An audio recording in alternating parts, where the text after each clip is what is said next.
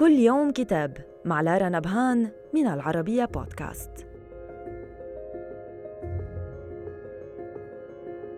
نتناول اليوم كتاب الانحدار الفرنسي من تأليف الصحفيين الفرنسيين جورج مالبرونو وكريستيان شينو اللذين اشتهرا بعد خطفهما في العراق عام 2014 وقضائهما أربعة أشهر في الأسر.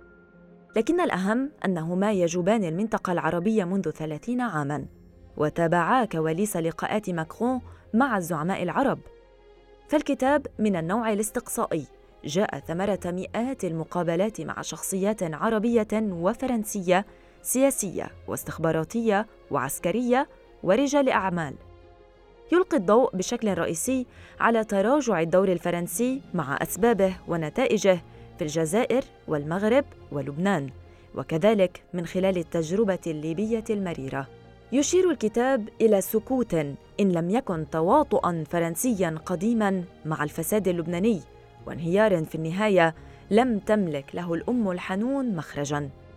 فلبنان البلد الذي أوجدته فرنسا عام 1920 وعاش فيه الجنرال شارل دوغول من عام 1929 حتى عام 1931 ورأى أن في قلب كل فرنسي تهف نبضة خاصة ما أن يسمع باسم لبنان.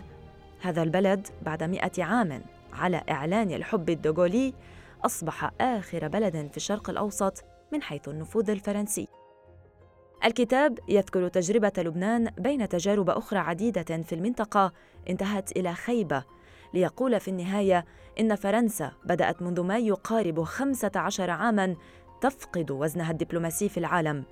وإن ماكرون الذي يعرف جيداً ما وصلت إليه الحال حاول جدياً تغيير الوضع لكن حماسته وحسن نيته لم يكونا كافيين فهو متسرع. لديه الذكاء لكنه لا يملك المنهج.